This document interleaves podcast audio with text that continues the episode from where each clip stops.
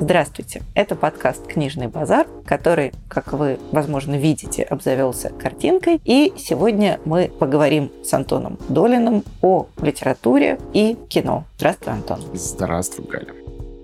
Спасибо нашему партнеру, сервису 2GIS, который помогает строить маршруты и смотреть подробные карты.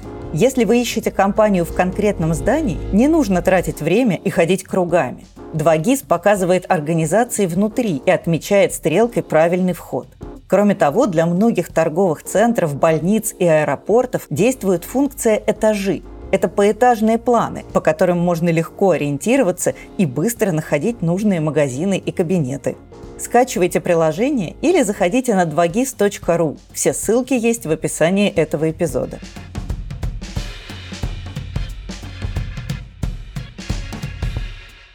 Мы уже анонсировали как главную тему сегодняшнего разговора экранизации Толстого. И я решила провести ревизию тех экранизаций, которые я видела или о которых я хотя бы знаю. Все видеть невозможно, их гигантское количество. Им, конечно, миллион. Их да. там под 200 штук. Но я была несколько озадачена тем, что самые экранизируемые в произведения – это «Война и мир» Анна Каренина а все остальное буквально умещается в две строчки мелким текстом в самом конце вот этого списка из 200 наименований. Это я как-то не туда смотрела или это правда есть некоторый перекос в экранизациях Толстого? Есть перекос, есть парадокс в этом, и есть объяснение этого парадокса. Перекос в том, что это два самых читаемых и переводимых произведения Толстого. На самом деле, в начале 20 века «Воскресенье» оно не отступало. Потом, на протяжении какого-то очень длинного периода, «Воскресенье» считалось поздним, слишком нравоучительным, слишком линейным, слишком каким-то морализаторским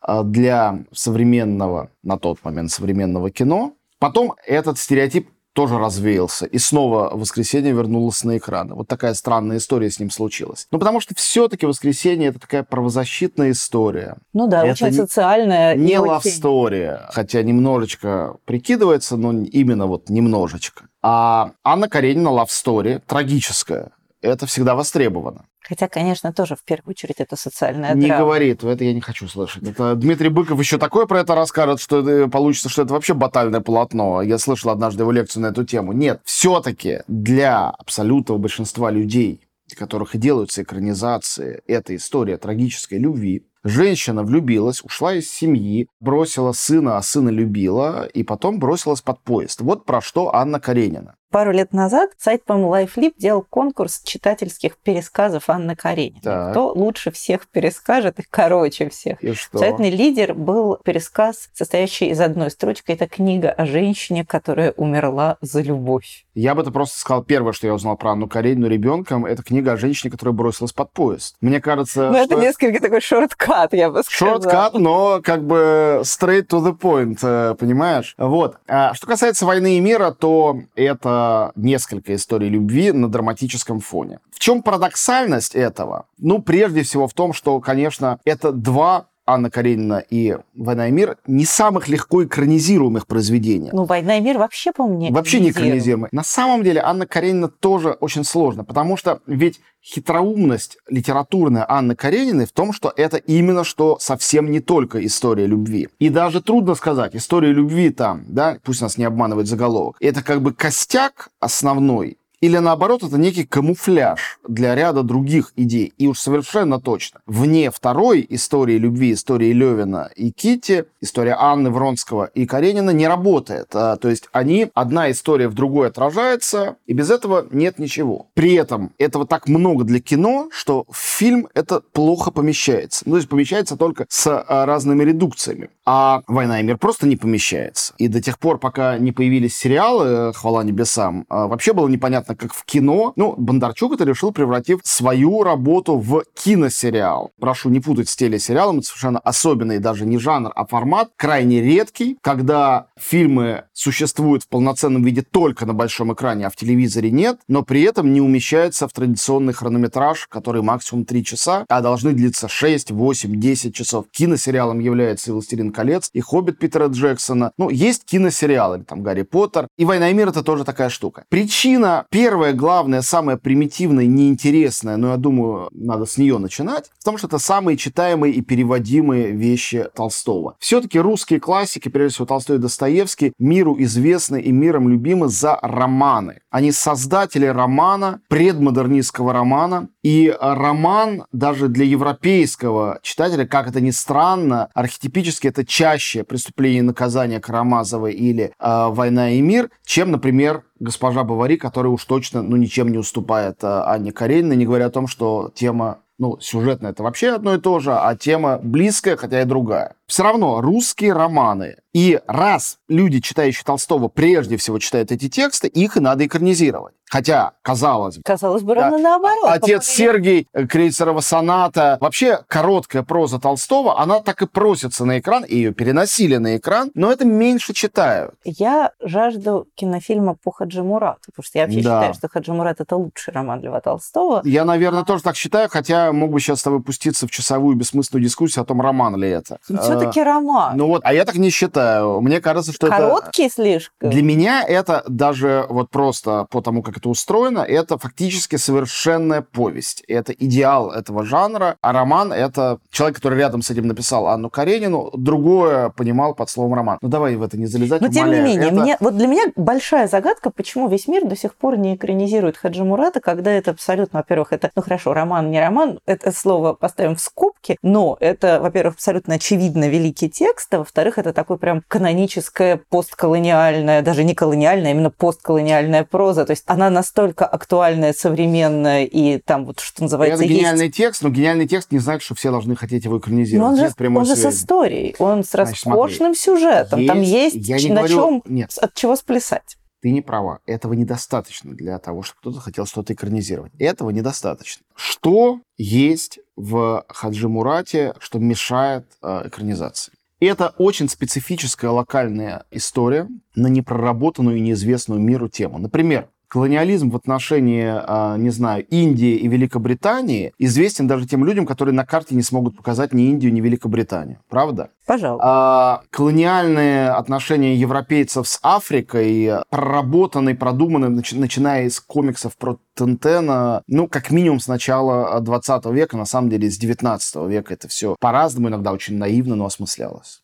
Что такое отношение России и Кавказа, России и Чечни, знают только в России, и то мало кто. Потому что абсолютно дремучее колониальное представление – это злые, хитрые, коварные горцы, их или поубивать, или всех посадить в цепи, до сих пор, я думаю, в большом количестве российского населения превалирует. Причем, Ты плохо думаешь о нашем ну, народе. Я думаю, Вот Екатерина так. Михайловна Шульман запрещает нам использовать слово «население», между прочим. Хорошо, народ. Я думаю, что остальной мир конечно, читавших Хаджи Мурата, не чувствует себя вправе это трогать, и я думаю, что многим, хотя это не наша сегодняшняя тема, памятна история с совершенно анекдотическим голливудским Тарасом Бульбой, хоть они и взяли Юла Бринера, который немножко русский, а значит, чуть-чуть имеет отношение. Чуть-чуть имеет отношение к Ну Тарасу да, Бульбе. но он же, Юл Бринер, был в «Братьях Карамазовых» э, голливудских. Понятно почему. Он русский, это много объясняет. Но ничего Татьяна, не объясняет, Татьяна но, типа, русская да, душой. Вот да. это оно. Вот. Но уж тут Чечня, это как-то совсем. То есть Хаджи Мурата обязан хотя бы первого классного Хаджи Мурата снять российский режиссер. Ну и где? А, а эти-то что, скажи мне, как много ты знаешь вообще хорошего русского кино о проблеме Чечни и отношения с Кавказом? Это тема, которую у нас боятся. Ну вот сейчас есть... сжимая кулаки вот этот фильм. Да, но это внутри, э, там нету никакой России это на осетинском языке. Если бы Хаджи Мурат была бы история отношений Хаджи Мурата с Шамилем только, не было бы там русских генералов, служения России, предатель он или нет, он коллаборационный. Он вообще хороший или плохой, даже в историческом каком-то глобальном, а не только в толстовском видении. Ведь даже на этот вопрос нет ответа. Это одна из самых сложных классных книг Толстого, по совпадению последней, которую я перечитывал, именно потому, что Толстой очень любит все-таки показать своему читателю, он ко всем относится по-человечески, даже в «Войне и мире». Я всегда это чувствовал, когда мне объясняли, княжна Мария так, а вот это вот, а вот Наташа да. А я читал, думал, ну почему? И это, я и это хороший. Извини, я тебя перебью, я абсолютно уверена, что Толстой ненавидит Стива Облонского. Да. Все ненавидят Стива Облонского. Я нет. Я нет. Вот а... Сейчас это вот как-то ты просто буквально в душу плюнул, как да, можно не может, ненавидеть может Стива Облом. Фильм «Зархи», который, может быть, из всех фильмов по Анне Карениной я бы выбрал все-таки на первое место, хотя у него есть свои проблемы, и у каждой экранизации Анны Карениной есть свои проблемы, к этому мы еще вернемся. Но вот возникает там Стива, и его, по-моему, невозможно не любить. Вот в этом я конкретном фильме. А, очень напрасно. А кто там играет? Яковлев, Стива? Юрий Яковлев. Ну, конечно, просто все любят Юрия Яковлева. Видишь, и да. все. А он очень органичный, хороший Стива Облонский. Вронский не нравится, потому что Волновой играет. И вот сразу, понимаешь, и как-то тут эти личные симпатии, антипатии к физиономиям буквально или голосам актеров сразу вмешиваются. Вот так кино мешает нам читать книги. Но я сейчас о другом. Я о том, что Толстой имеет свое отношение к героям всегда, любит и не любит, они ему чужие или родные. Это всегда чувствуешь, хотя как большой писатель он позволяет читателю не быть с собой согласным. Я считаю, что позволяет. А в Хаджи Мурате этого нету. То есть это не книга про то, что все плохие, и где война и нож у горла, там всегда плохо. Это книга о том, что все сложно, а человек — это самое сложное, что бывает на свете, и кажущаяся простота того человека, который, например, ближе к природе, как нам кажется, она только кажущаяся и мнимая. То есть Хаджи Мурат для меня одна из лучших книг о сложности человека. И это одна из тех причин, по которой он не экранизирован, потому что я тебе дал поверхностные причины, политические, они очевидны. Но это еще очень сложный текст. И то, что он так прозрачно написан, лишь делает его сложнее, это банальность, но это так. Мне всегда казалось, что все-таки важная вещь для экранизации – это некоторая простая, ну не то чтобы простая в смысле примитивная, в смысле пересказываемая сюжетная коллизия, а с какими-то такими четкими, яркими кульминациями, которых там несколько. И вот тут, казалось бы, наливай да пей. То есть, в общем, уже практически готовый сценарий, по которому почему-то никто не снял кино. Или вот то же самое «Воскресенье». Ну, то есть есть, конечно, фильм. Э, на самом деле много этих фильмов. Почему почему-то нет... «Воскресенье» ни... довольно какой-то такой роман своеобразный. Ой, у меня есть гениальная история про роман «Воскресенье» про Японию. А роман «Воскресенье» невероятно популярен в Японии. Как и вообще Лев Толстой, кстати. Да, но и роман «Воскресенье» в Японии это буквально вот он такой же важный, как э, «Война и мир». Например, есть а, такая очень известная крупная сеть книжных клубов в Японии, которая называется «Воскресенье».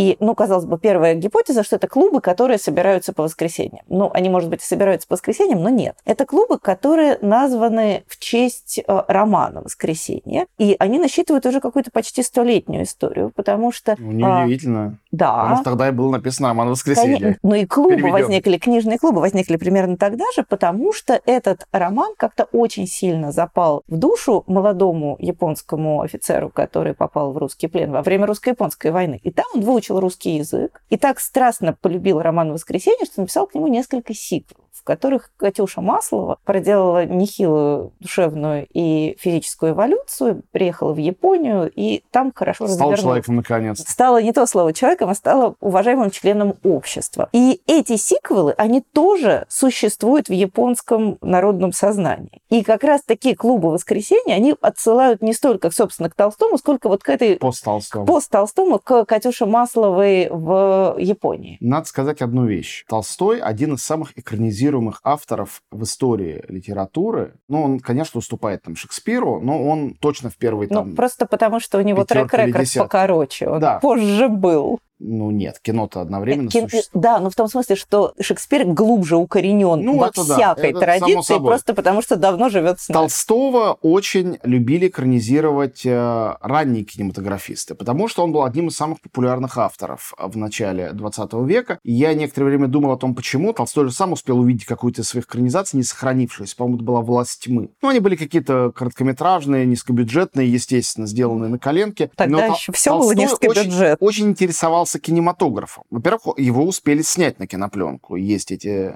Далеко не всех писателей, тогда даже живших, успели снять. Потому что ему это было не безразлично. Он интересовался кино. Толстой был, кроме того, что великий писатель и мыслитель, он был великий популяризатор. И он до Ленина понимал, что кино — это великое оружие популяризации чего угодно. И он же объяснял Леониду Андрееву, который был совершенно влюблен тогда в кино, что он хочет что-то написать для кино, потому что кино — это способ достучаться до всех. Имелось в виду, очевидно, в том числе до неграмотных. И он умер, не успев этого сделать, но как будто бы кино чувствовало это все. Я долго думал о том, ведь он действительно не самый легко экранизируемый автор. Во-первых, у него всегда есть некая философская подоплека под его, пусть даже увлекательными сюжетами, а которая это хрен передашь на Которая экране. абсолютно всегда просто уходит Конечно, в но осадок. это неизбежно. В этом не виноват ни Толстой, ни экранизаторы. Ну, это как Кавку экранизировать. Его тоже экранизировали не так уж мало. Но у Кавки вся его философия в его языке, а это непередаваемо. На экране будет другой язык, язык камеры, монтажа и актерской игры. И с Толстым совершенно то же самое. Но забавным образом я думаю, что его так много экранизировали не из-за сюжетов,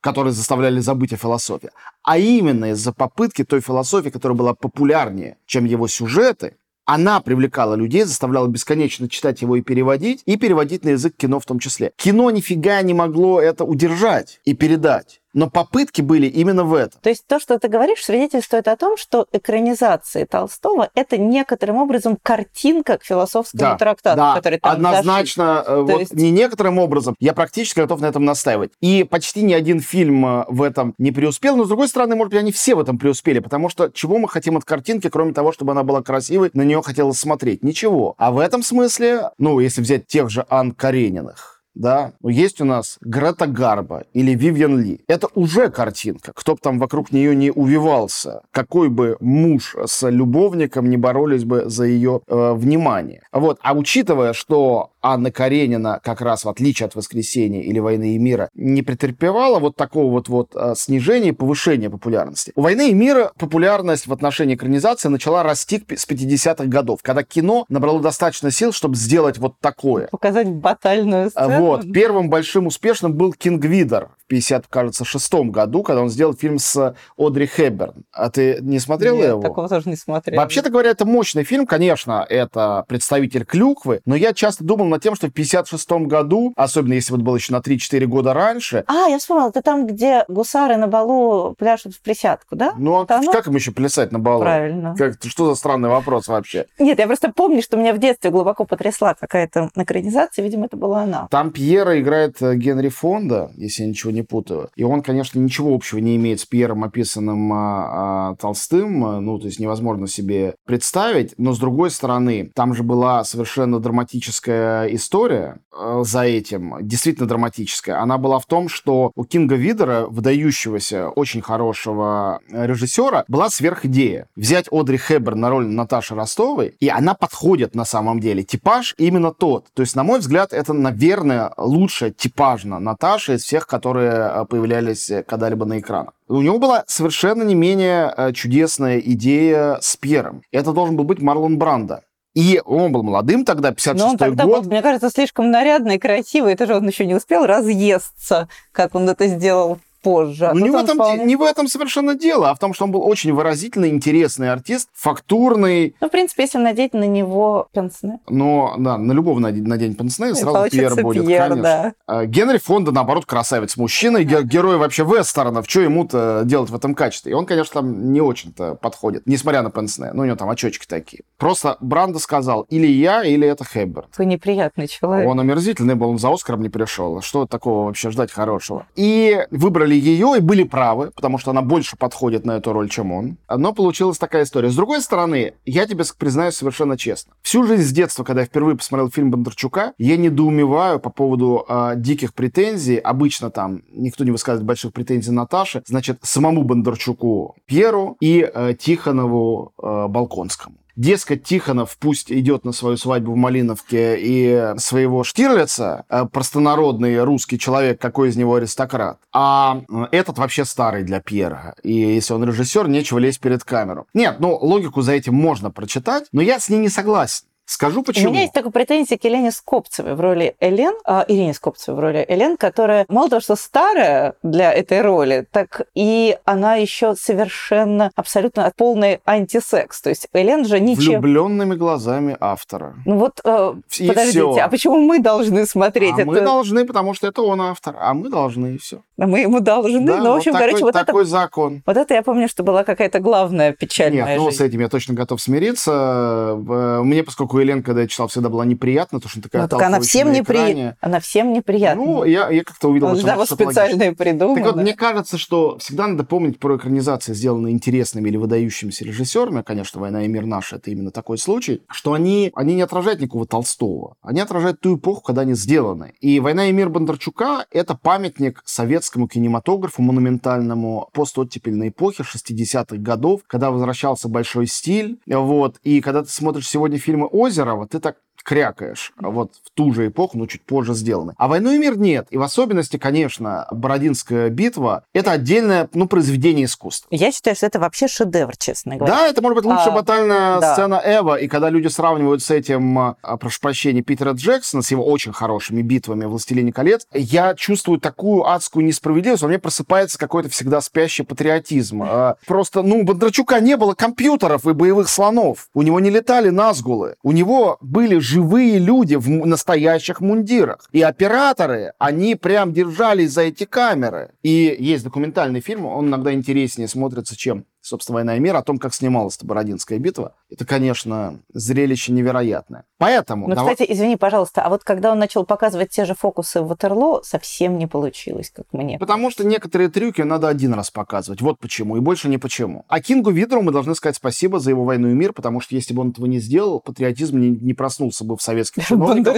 Они бы... Нет, они бы не, не дали ему столько денег и ресурсов, чтобы он сделал лучше, чтобы он сделал настоящую «Войну и мир». Так что есть прямая связь. И тот фильм в своем роде очаровательный, адский, наивный и так далее. Но именно Бондарчук, а не Кинг Видер, показал, потому что Голливуд-то верит в этот э, тезис однозначно, что экранизировать Толстого — это не только находить актеров, которые адекватны. Вообще-то Толстой — это не только актер. Я вот представляю себе, как какой-нибудь Сакуров мог бы снять Хаджи Мурата, например. Он бы взял вообще только непрофессиональных артистов. Они, может, у него молчали бы в кадре. Он бы просто снимал Кавказ и показывал кадр. И, возможно, это было бы очень круто. То есть Я то, что актеры, оценила. то, что актеры психологически должны проигрывать, и вот это вот все Платон Каратаев с Пьером Безуховым разыгрывают, это все какой-то очень такой архаичный театральный дискурс. Э, а Толстой какой угодно писатель, но не театральный, несмотря на то, что есть несколько великих пьес, не случайно он ненавидел Шекспира. Он э, антитеатральный. Это он прозаик. Он даже в живом трупе прозаик, мне кажется. В каком-то высшем смысле. Я прям представляю себе, воображаю эти шматы прозы, которые могли бы быть между этими диалогами. И был бы, кстати, замечательный роман, может быть, один из лучших у него. Хотя и как пьеса это работает очень хорошо. Кстати, «Живой труп» делали на экране, но тоже мало и недостаточно хорошо. И вообще, конечно, за все книги, кроме «Войны и мира» и Анны Карениной, обидно. Все они недополучили. А из-за вот этих двух постоянно экранизируемых или нет, это вот очень трудно сказать. Что было бы, если бы Толстой был бы как Чехов автором только малой прозы? Вот это, кстати, ты сказал про бесконечную экранизацию, а я вспомнила, что ведь у нас есть так называемая проблема бесконечных переводов. Ну, у нас конечно. А, Анну Каренину каждый год, ну, то есть есть система грантовой поддержки, когда переводчики а, зарубежные могут подавать заявку, и им э, доброе российское государство или не менее добрый фонд Михаила Прохорова дадут денег, чтобы они перевели что-нибудь наше русское на импортный язык. И каждый божий год подается 2, 3, 4 заявки на перевод Анны Карениной «Войны и мир». При этом самое смешное, что на английском Хаджимурат переведен всего дважды. Ну, понятно, что у нас мы не можем похвастаться и таким в отношении зарубежной прозы зачастую. Но Хаджимурат переведен всего дважды, и второй раз в 50 каком-то году. Mm-hmm. А севастопольские рассказы переводили один раз в первой половине 20 века. Но Анну Каренину мы переводим каждый год. На английском есть, по-моему, 18 переводов Анны Карениной, и конца и края этому не видно. И вот я смотрю на это, и как-то мне всегда кажется, что, как помнишь, был такой демотиватор с портретом Бродского и подписью «Почитай уже каких-нибудь других поэтов». Вот это вот «Почитай уже каких-нибудь других других текстов. Кино это тоже относится, порядка 20 экранизаций существует э, Анны Карениной, и даже в России за последние и 3-4 года грядет. сделали 3 или 4, еще одна грядет э, со Светланой Хочет для Netflix. Сейчас ее делают. Ну, возможно. Светлана Ходченкова красивая. Мне нравится, как называется, кажется, я вот пытаюсь проверить, так ли это, кажется, первая, но, может быть, вторая голливудская экранизация Анны Карениной. И мы с тобой еще спорим, о чем эта вещь. С Гретой Гарбо тоже. Она дважды mm-hmm. играла Анну Каренину. Она называется просто «Любовь». Ну, потому что называется «Социалочка», никто Про... не пойдет в кино. Практически яровая. В общем, а, вот, а, Грета Гарбо делала это в Америке, Вивьен Ли играла в Англии, а, Софи Марсо сильно-сильно позже уже во Франции, но до этого было масса других. Кира которых... Найтли, где же Кира Найтли? Кира Найтли в конце списка где-то, но не в том смысле, что она хуже других. Мне очень Я нравится. очень люблю эту Мне очень нравится фильм, но это потому, что в кое веки решили все-таки писателя хорошего подключить к сценарию, а именно Тома Стоппарда. Да. Это очень сильно улучшило. Хотя, конечно, Джо Райт, режиссер большой молодец, мастер ритма, для этой истории очень важен ритм. И поезд, который всегда идет по расписанию, это все должно быть. И повторюсь, что с моей точки зрения фильм 67 года, сделанный а, в СССР, фактически как ответ Бондарчуковскому сверхпроекту, потому что это проект все-таки очень камерный, сделан Александром Зархи, классиком еще немого российского кино, с музыкой Родиона Щедрина, между прочим. А, это фильм, а, ну, мне кажется, очень хороший. Может быть, дело в Татьяне Самойловой. Она все-таки такая незаезженная заезженная как бы звезда совсем. Она очень мало сыграла в жизни. Значительных ролей совсем мало. Ну, журавли. Да, две. Журавли и Анна Каренина. Ну, у нее гораздо больше ролей, но на самом деле не гораздо больше, просто больше ролей. И, как я уже сказал, Стива Юрий Яковлев мне нравится больше, чем Василий Луновой Вронский. Нет, играют оба замечательно, я имею в виду сам персонаж более симпатичный. Ты просто не любишь Лунового, мы помним. Нет, мне кажется, он немножко слишком вот такой какой-то офицер с выпученными глазами э, в этой вот роли и в этом качестве. Конечно, он красивый мужчина. Интересно, кто, кто посмел бы слово хоть сказать на это? Я совершенно совершенно не помню артиста, который играет роль э, Левина, но Анастасия Вертинская молодая играет Кити, и это Тоже ну, приятно. чудесно. А и Савина Долли. Это хорошая картина, хотя, да, я с тобой соглашусь в том, что картина, э, сделанная Джо Райтом, немножко, в таком в хорошем смысле слова, перечеркнула несколько предыдущих Нет, старых я, классических. Я знаю, что почему-то в России, особенно в России, Анна Каренина с Кирой Нетли была встречена сдержанно, мягко скажем. То есть я читала... Ну, потому что не русский русские сделали, значит клюква. Вот всегда простые объяснения работают. Ну, послушай, вот мне кажется, что если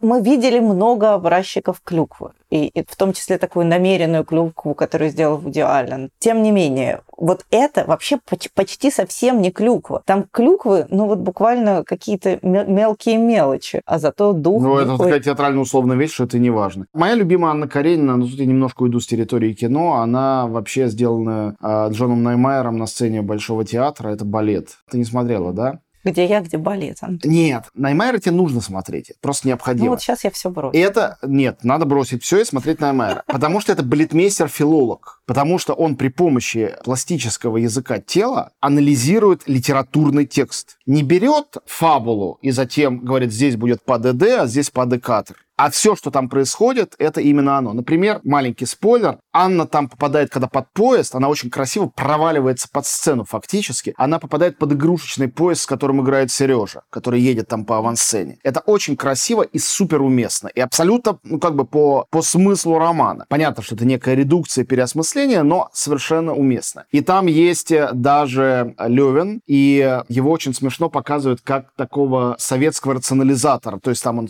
трактор пытается возить и так далее. Он такой идеалист времен, значит, неких непонятно советских времен, то ли сталинских, то ли наоборот хрущевских, и выращивает кукурузу. Это непонятно. Но это так смешно показывает причины, по которым у нас в СССР объясняли, что Толстой это зеркало русской революции, что вот прямо рифмуется одно с другим. Я посмотрел за последнее время только в России, конечно, люди, как э, режиссеры наши выдающиеся, как с цепи сорвались за последние десятилетия. Сергей Соловьев сделал, ну это вышло позже, но в 2009 еще году свою Каренину, одна из последних ролей э, Олега Ивановича Янковского, Янковского, ну и, конечно, Татьяна Друбич, кто же еще в Вечная заг... заглавной роли. Вот, Карен Шахназаров сделал «Анна Каренина. История Вронского», очень неудачный фильм с Елизаветой Боярской. Существует некая короткометражка с Юлией Пересильд, Короткометражка. Не смотрел. И Юрий Грымов что-то делал. Мы не хотим этого. Ну, он уже сделал. И мы, сейчас... мы, как зрители, мы имеем право не смотреть. Да, и сейчас большая команда на Netflix делает наша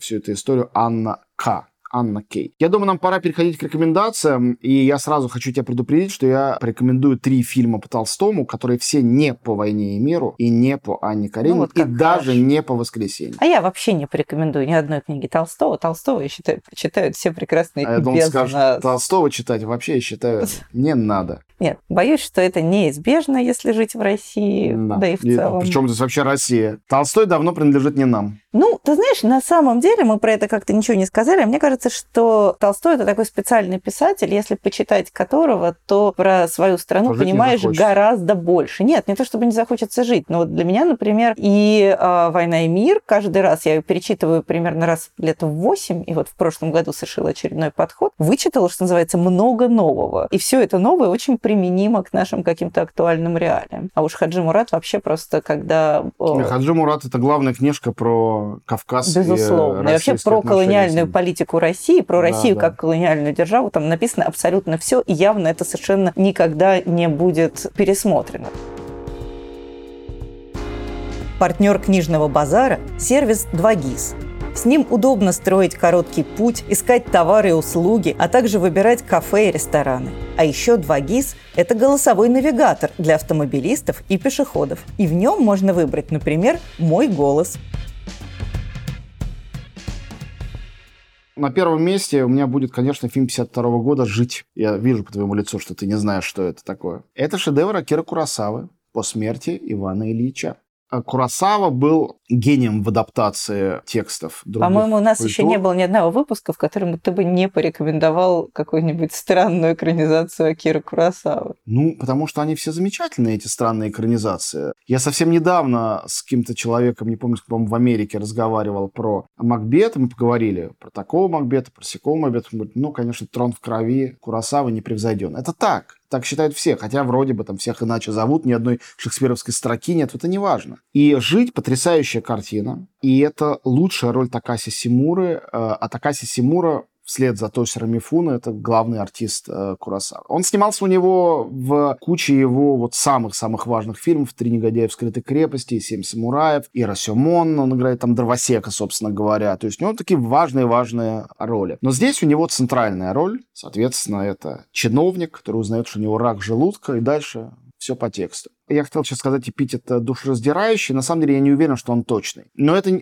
точно этот фильм не настолько беспощаден, как текст Толстого. Это настоящее высокое гуманистическое искусство. А в этом нет никакой э, сентиментальной разлюли малина, ну и вообще японцы не очень по этой части, но и самурайской сдержанности тоже. Это очень человеческий фильм о том, как каждый из нас, любой, реагирует на сообщение о том, что твои дни сочтены и как это происходит дальше. Совершенно не стареющий фильм. Ну, как и текст. Один из великих текстов Толстого. И бывают у меня моменты, когда я считаю, ты сказал про Хаджи Мурата, бывают моменты, когда я считаю, бывает, когда что я смерть считаю... Ивана Ильича все-таки это вершина его. Да, у меня Там тоже сам, бывают самый такие моменты, текст. но вот сейчас я в Да, нет-нет, э, я тут сложно с тобой да. спорить, но просто вот э, у меня был момент, э, сколько-то лет 5-7 назад, перечитал «Смерть Ивана Ильича», и я просто не мог прийти в себя. Да, это текст, от которого ты не можешь дышать, да? да? Скажи. Именно, именно угу. так. Это фильм, который это передает.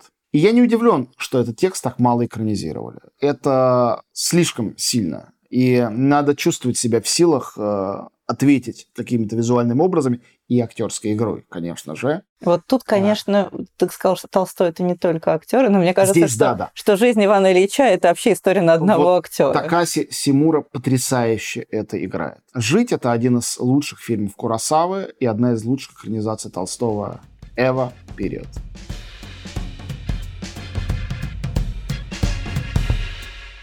Я хочу посоветовать книгу, которая не имеет никакого отношения к Толстому, а она всего лишь отвечает на вопрос, а что, кто у нас сегодня Толстой. И вечный вопрос, а что... Интересненько. Да. И мне кажется, что борода. Э, э, борода у него нет, но э, я считаю, что если из ныне живущих писателей кто-то и может претендовать на то место, которое занимал Толстой в ощущениях читателей своего времени, то это, конечно, Джонатан Франзен. И я считаю, что самый толстовский роман Джонатана Франзена – это роман «Свобода» в котором есть и Анна Каренина, потому что это, конечно же, история про семьи, которые несчастливы по-разному. И есть очень такой мощный социальный субстрат, который, конечно же, выстроен отчасти по толстовской модели. Ну и вообще там есть много отсылок к Толстому. И Джонатан Франтон сам говорит, что если он кого и продолжает, то он продолжает Толстого. Я очень люблю этот роман. Это история крушения идеалов демократов. Это история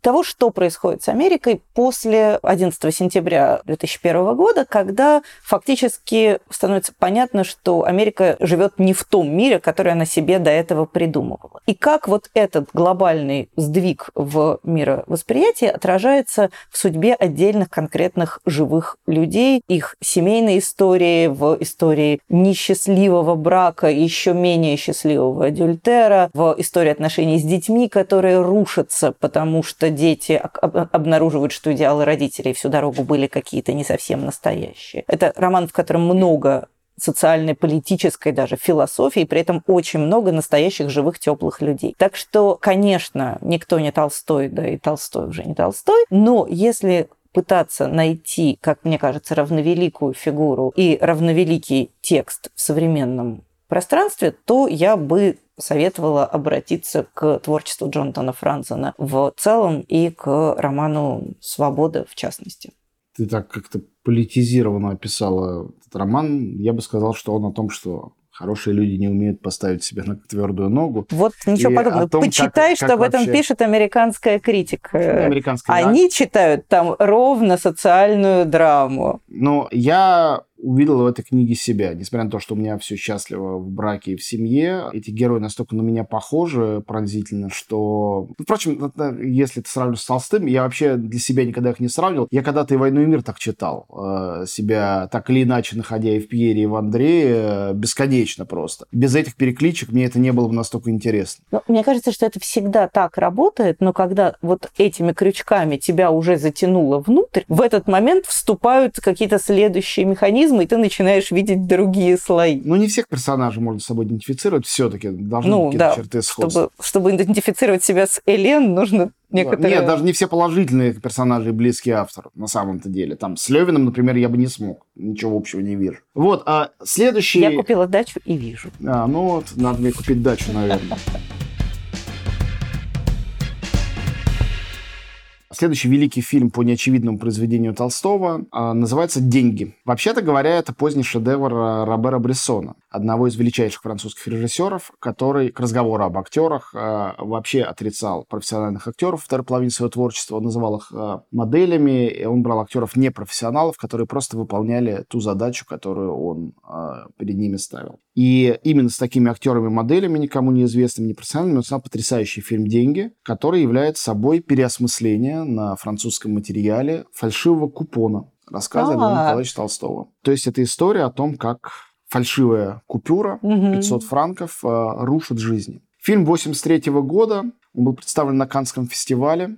Надо сказать, что у Робера Брессона был самый страстный поклонник. Э, это был Андрей Тарковский. Он считал его величайшим режиссером всех времен. Но там случилась некрасивая история. Приз, вместо того, чтобы дать одному из них, разделили между ними, между ностальгией и деньгами Брессона. И обоим это не очень понравилось.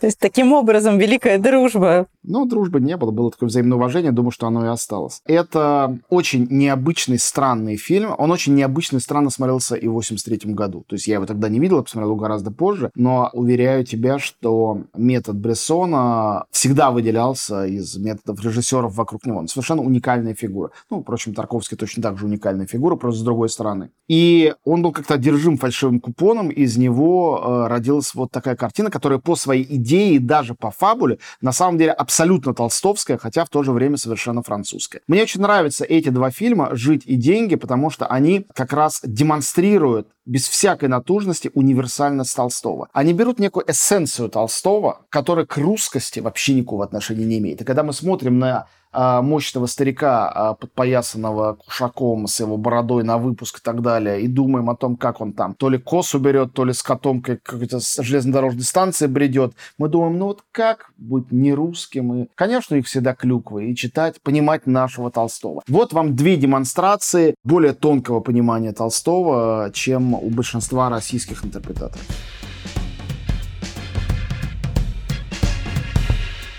Я хочу посоветовать книгу, которая была написана еще при жизни Толстого в Америке и которая была потом на много лет забыта в полной мере и вернулась к читателю уже в начале 21 века. Это роман американской писательницы Кейт Шопен, который называется «Пробуждение». Это американская Анна Каренина.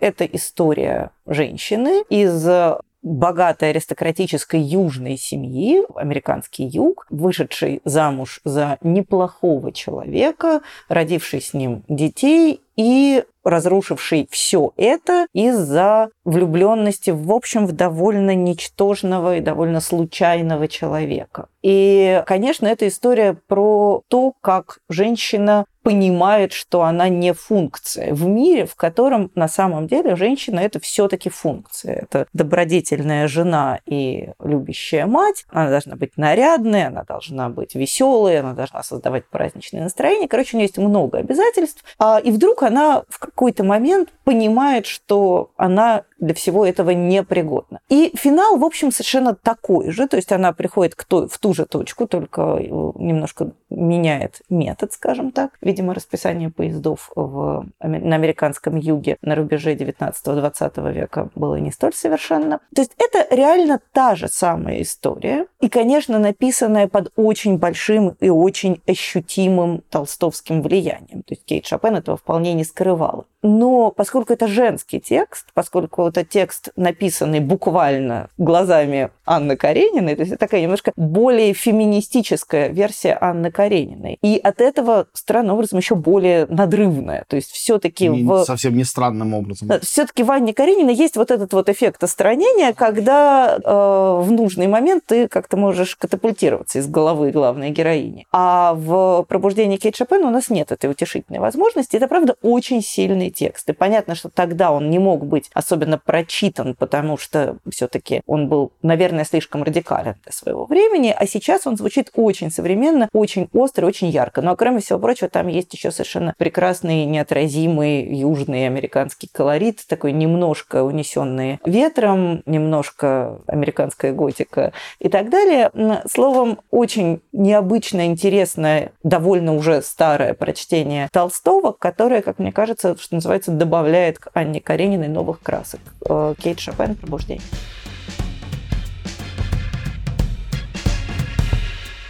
Ну, а я закончу свой маленький список фильмов, которые на этот раз, я думаю, ты точно смотрела. Мы говорили о том, как у нас существует табу на кавказскую тему из-за этого Хаджи Мурата на экране нет, но есть один фильм. Понятное дело, что последние 20 лет существует просто цензура, может быть, даже это внутренняя цензура, самоцензура. Но есть фильм, которому присуща вся отвага 90-х годов, э, и очертя голову его авторы пустились в эту сверхболезненную, тогда более болезненную, чем сейчас, тему, и, мне кажется, победили. Это фильм э, Сергея Бодрова «Кавказский пленник». Этот я видела. Ну, это хороший фильм. Да. Мне да. кажется, он немножко архаично сегодня смотрится. Это другой вопрос. Для своего времени он был просто да. супер радикальным. Потом э, фильмы, которые смотрят, хороший фильм, который смотрится архаично 10 или 15 лет спустя, иногда еще 10 лет спустя да, смотрится снова мне он тоже когда-то ужасно нравился, но когда я думала, смотреть ли его со своими детьми, я как-то не Я решилась. тоже пока не смотрел с ними. Ну, посмотрим, как это будет. Тогда этот фильм получил даже номинацию на «Золотой глобус» и «Оскар», между прочим. Кроме того, что он победил э, в России на разных там фестивалях и премиях. Но проката как такового в 96 году не было. Итак, рассказ Толстого «Кавказский пленник», который, по-моему, до сих пор читают в школах, э, Жилин и Костылин. Очень э, хороший, внятный текст, э, замечательный, тоже совершенно гуманистический. Переосмыслен совсем непримитивным образом, в том числе благодаря сценаристу Арифу Алиеву, который очень тонко работал над этим текстом. И, конечно, это не только он, и не только мастерство режиссуры молодого еще совсем Сергея Бодрова. Это и операторская работа Павла Лебешева, потрясающего оператора музыки, Леонида Десятникова, такого совсем молодого начинающего композитора. Олег Меньшиков — главная суперзвезда 90-х, а до этого конца 80-х. Э, я считаю, что в этом фильме он передает эстафету главному герою следующего поколения Сергею Бодрову-младшему. Вот когда они вдвоем сидят э, в этой яме, один из них, понятное дело, должен погибнуть, а другой, может быть, выжить. И это не была первая роль Бодрова-младшего, его снимал в том числе его папа и до этого, но это была первая его главная роль. Брат был уже после. И, конечно, этот дуэт Олега Меньшикова с Бодровым-младшим — это один из э, самых э, ослепительных дуэтов этого десятилетия, кинематографа этого десятилетия. Но самое главное, то, что это не умозрительный, не какой-то благолепный, не чернушный, а очень трезвый и очень человечный портрет той войны, Первой Чеченской войны, которую, мне кажется, все стороны вели, что называется, не приходя в сознание, в отличие от гораздо более жестокой, циничной и, как я понимаю, не знаю, есть ли официальная статистика, более кровопролитной Второй Чеченской кампании. Та чеченская кампания, которая маркировала 90-е годы и осталась таким шрамом на истории нашей страны, э, нашла довольно мало выражения в кино, но я думаю, что если мы будем составлять список важнейших фильмов, которые это отразил, на первом месте в этом списке всегда будет «Кавказский пленник». Я думаю, что это заслуга Толстого тоже. Не просто потому, что он этот материал когда-то придумал, а потому что ему к такой же, если не сказать той же жестокой теме удалось найти подход. Почти школьный, не случайно это дети читают. Почти школьный в своей простоте и совершенно ошарашивающий в э, своей такой невымученной человечности, которая передалась и картине. «Кавказский пленник», Сергей Бодров, старший, 96 год. Ну, а я в заключение посоветую хотя бы одну книгу о Толстом, их бесконечно много. И понятное дело, что личность Толстого очень располагает к тому, чтобы о нем писали все, что угодно. Ну, он киноперсонаж, с самого начала было понятно. Ну, Конечно, и пишешь про него тоже. Он такой колоритный. Да, есть над чем поработать, что называется, биографу. И я хочу посоветовать книгу, написанную Павлом Басинским, но главным не... толстоведом. Главным а, толстоведом. Российского да, и мирового толстоведения. Да, современного мира. И у него самая известная его книга – это «Лев Толстой. Бегство из рая», которая хорошая, но мне кажется, что ее, во-первых, знают все и без нас, а во-вторых, все таки в ней мало что есть нового, потому что о смерти Толстого написано бесконечно бесконечно много. Я хочу посоветовать вам книгу тоже Павла Басинского, тоже о Льве Толстом, которая называется «Святой против льва». И это такое своего рода парное жизнеописание, э, рассказывающее о вечной вражде Иоанна Кронштадтского, святого Иоанна Кронштадтского и Льва Николаевича Толстого. Они никогда, в общем, друг с другом не встречались, они друг друга ненавидели заочно. И, собственно, это такой парный портрет, парный портрет двух людей, которые были, наверное, таким наиболее ярким воплощением духа своего времени, каждый по-своему, каждый был вполне выдающейся личностью, Басинский их обоих любит, он в этом противостоянии, он не на чьей стороне, скорее он скорбит о том, что два таких невероятно ярких персонажа так сильно друг друга не любили, в то время как договорись они между собой, могло бы произойти что-то еще более важное и интересное. А, словом, это, мне кажется, книга, которая действительно очень многое рассказывает и о Толстом, причем не только как о человеке, как о фигуре, но и о его месте в общественном сознании. То есть любой писатель же характеризуется, большой писатель, не только тем, что он делает сам и тем, что он сам представляет, но и тем, какой мир формируется вокруг него. И вот мне кажется, что из всех толстовских книг Басинского, он их написал уже довольно много. «Святой против льва» не то чтобы лучшее, но, наверное, самое необычное и рассказывающее много такого, чего мы с вами точно не знаем из других источников. Так что обратите внимание. Напоминаю, что подкаст «Книжный базар» в этом сезоне выходит при поддержке 2GIS. Это не только точные карты и навигатор. В приложении можно искать товары и услуги, писать организациям, выбирать кафе и смотреть объявления о продаже и аренде квартир. Заходите на 2gis.ru или скачивайте приложение. Все ссылки, как обычно, мы оставили в описании эпизода. На этом мы будем завершать нашу беседу о экранизациях Льва Толстого. А в следующий раз мы поговорим о книге, которая, на мой взгляд, по масштабу влияния на людей рубежа 20-21 веков э, сопоставимо с тем влиянием, которое оказал на своих современников Толстой и «Война и мир». Мы поговорим о книгах Джоан Роулинг «Гарри Поттер» и об их экранизациях. До Ура. встречи! Всем пока.